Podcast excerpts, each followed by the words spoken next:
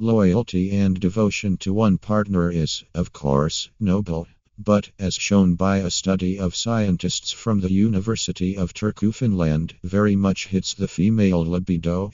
It turns out that the longer a woman lives with her husband, the less she wants to have sex with him. Experts decided to correct the situation. They made a code of seven rules that are guaranteed to help increase female libido.